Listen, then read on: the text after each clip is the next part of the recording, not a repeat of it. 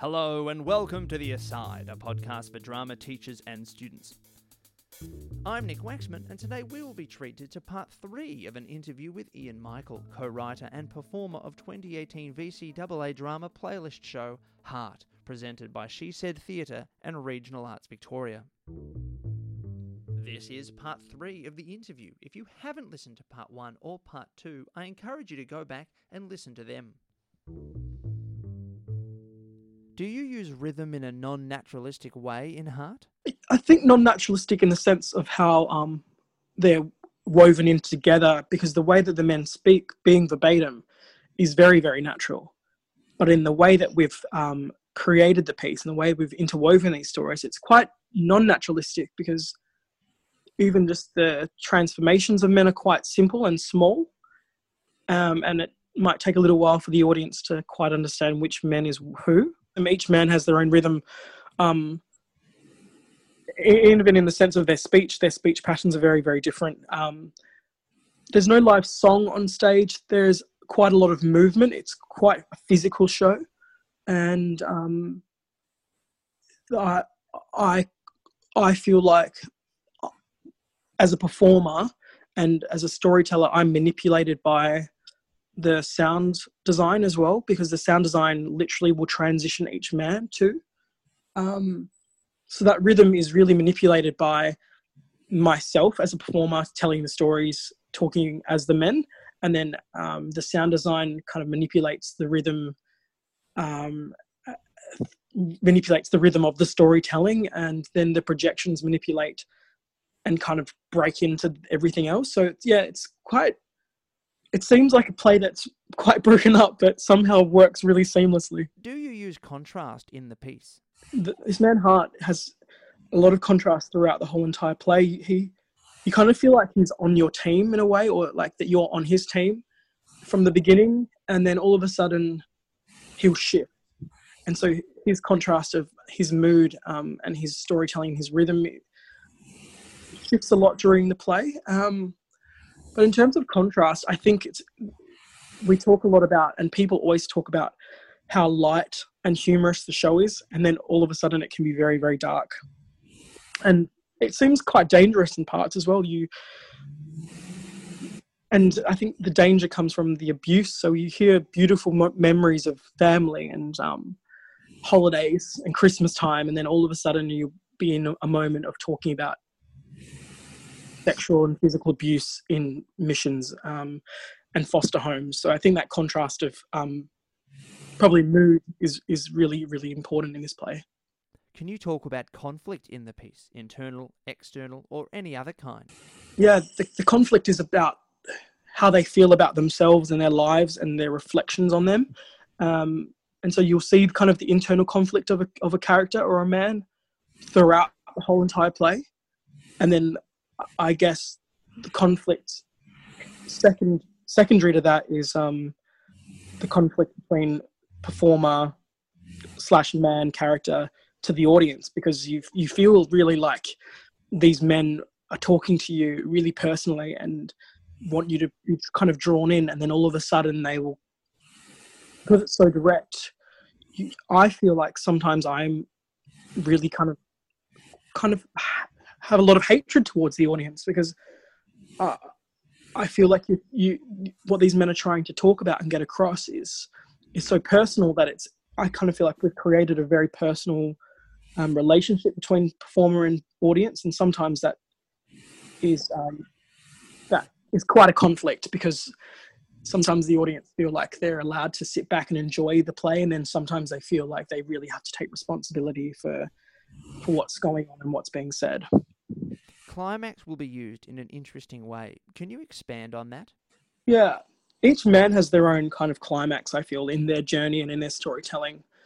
I feel like our climax comes in the middle of the play, which is a, probably the darkest part of the play as well in terms of the content of the of what these men are talking about and it's the men the part of the play where we talk about the men being in the missions and the foster homes and everything about that moment is very very dark.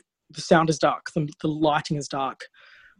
This the performer me um, is quite quite dark and aggressive and spends a lot of time at the back of the stage. And so we've kind of even we've got the stage kind of happens in thirds where the the the back part of the set is the where the, the darkness happens and the kind of the climax happens where the audience aren't really allowed to feel like this man wants to talk to them anymore. And so and it, and that part is where all of the stories of abuse happen as well. So that that's kind of the climax that i feel happens in the play. But there are lots of different moments like kind of peppered throughout the whole thing. But yeah that moment that happens in the very middle is is kind of the, the tipping point or the, the very huge shift in what's going to happen next in the second half contrast conflict or climax do they manifest physically? I think this, the thing you see physically a lot is this is the set shifting and changing because of the way it's being used throughout the whole entire play. It's it starts off as such a, a neat, beautifully put out piece of set that my you know our, our stage manager does um, so beautifully every single night. And then by the end of it it's literally completely destroyed and is you know the whole entire set then the floor sorry is covered in this flour so i feel like even that that um that circle of flour in a sense has its own conflict because it's wanting to stay so neat and tidy, but then it's destroyed. So I feel like that's another metaphor for the play and um, for the story. So yeah, there are so many, so many. I feel like every single part in terms of design, storytelling, um, relationship to audience, all of those things are, are shifted and um, have conflicts in them. Just in term, just because of the way that we've um, constructed the text. Is the set used to explore some of these dramatic elements? There's something really important about the set as well that I, as a performer, never leave that circle for the whole duration of the show until the, the very last line of the play. And so the circle kind of then represents, in a way, the world in which we've created, but also I personally feel very, very trapped in there and so I feel like you're perhaps as an audience member waiting for that for him to leave the the circle, but it never really never ever happens until like the literally the last three words of the whole entire play. So that's yeah, that circle um, has a lot of tension in itself. It, um, it's it has so many different um, says so many different things, but then as well, it it's, it really um, holds kind of the story really. Can you talk about space, sound, and symbol in the piece? Again, I, this idea of never leaving the circle came from an improvisation, and uh, and we really, really felt in a way that the circle kept them those men trapped in the, in um in their trauma, and they they could never really. The whole idea of not being able to break open from the circle meant that the audience have to understand that these men are just going around in circles in a way as well in their lives and their um, in their trauma. So that element of space meant that the audience, by the end, understand that these people can't break out of their um, out of their out of their stories because they're just continuing. There's a continuation of um, everything, and I think that shows as well. Just even in the text of having one man born in the 1930s and then having a man talking about living in Melbourne in 20, you know, 2018. So that, that idea of everything being secular is not just a metaphor for the story, but is a metaphor for the set, is a metaphor for um, policies and history, and because in a way that our history of a country, there's no kind of nothing changing, there's nothing ending. We're just going around in circles. So that that element of space is in, in quite non-naturalistic in the sense that it's not a set in a way. It's it's it, it means it's a metaphor for everything that happens in the show. I think, um, and sound. I think the element of sound is.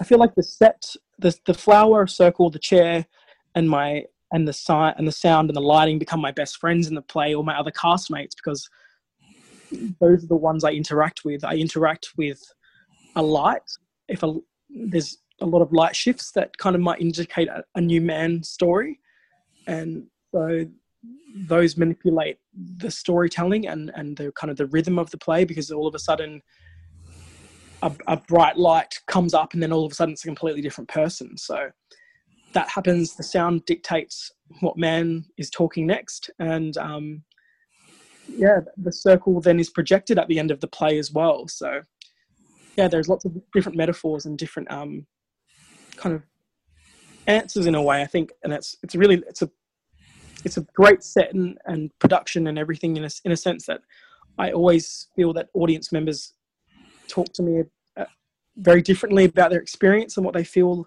different things mean, which I, I think is really, really incredible. How would an audience best prepare to view this work?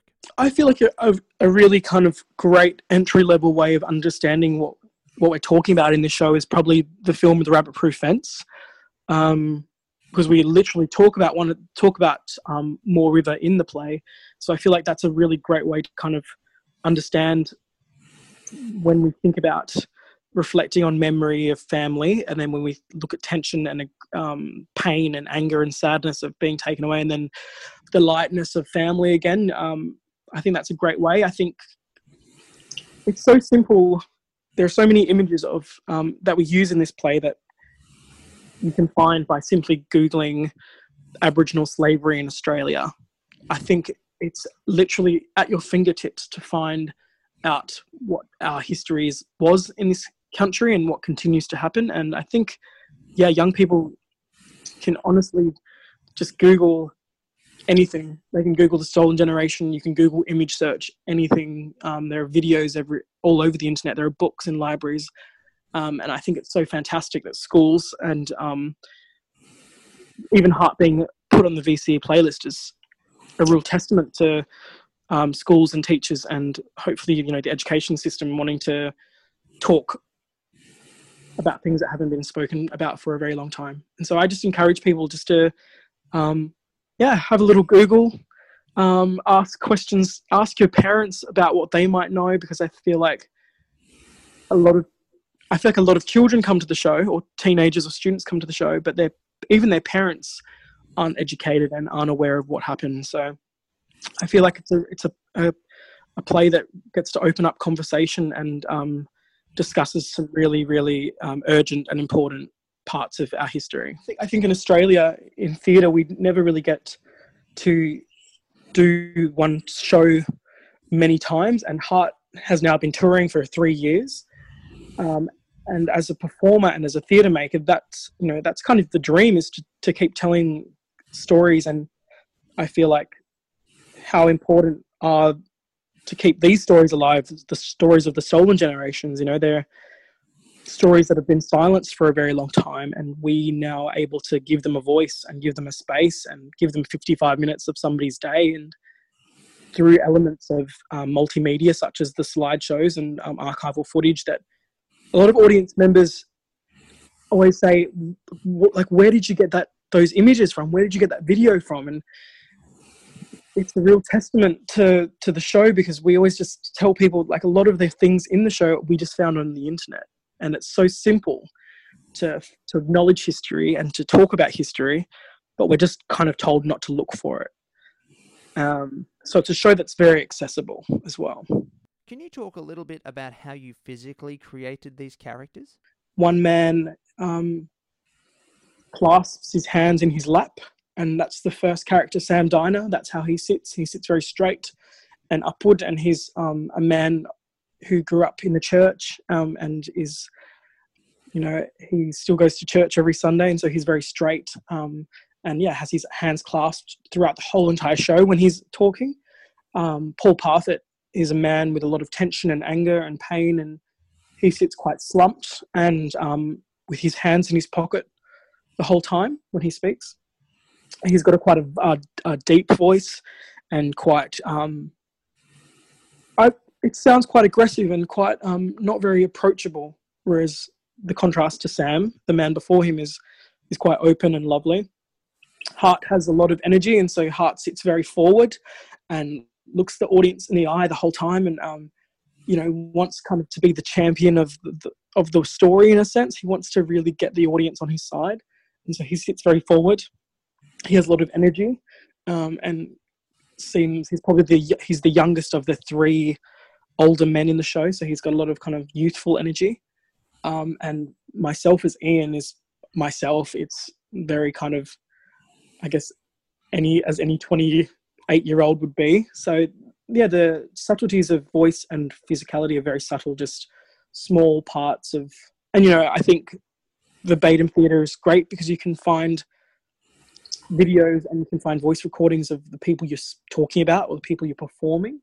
So I found I would do a lot of research and watching watching the videos of the men over and over again just to find the. Tr- I feel like verbatim theatre is always about finding the truth, and I would spend a lot of time finding the truth in not just what I was saying about about these men and about their lives, but finding the truth in um, who they were physically as people.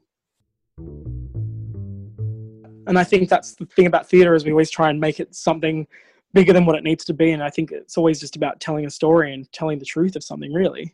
Thank you for coming on the podcast. We really appreciate it. That so good to talk to you, Nick.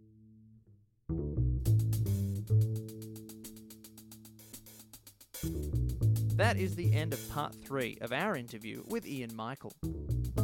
For more information on where to see HART, go to rav.net.au or shesaidtheatre.com. That is all from us at The Aside. Thanks to Aaron Searle for providing the music and Eltham College for letting us record here.